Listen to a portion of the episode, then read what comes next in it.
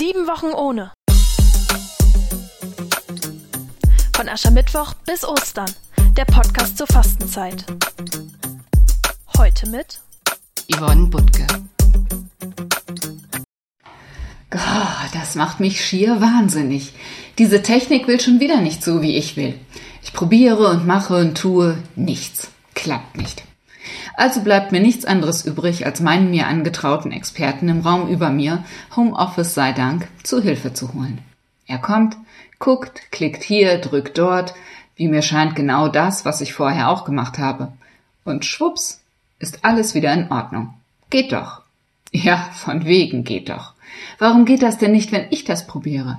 Als ob da jemand auf der Leitung steht und erst runtergeht, wenn ich nicht mehr alleine davor sitze. Das ist natürlich Quatsch. Das weiß ich auch. Und ich bin unendlich dankbar, dass ich um Hilfe bitten kann und diese dann auch bekomme. Das ist nicht selbstverständlich. Aber trotzdem gibt es mir zu denken. Jetzt nicht in Bezug auf Technik.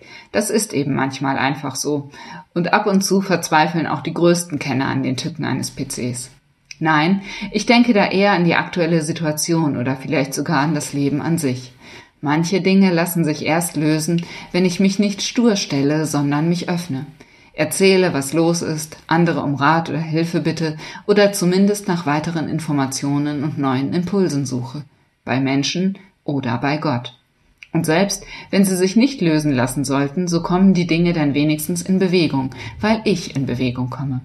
Und vielleicht bin ich dann das nächste Mal diejenige, die zuversichtlich und zufrieden mit sich und der Welt sagen kann, geht doch. Sie hörten heute Yvonne Butke.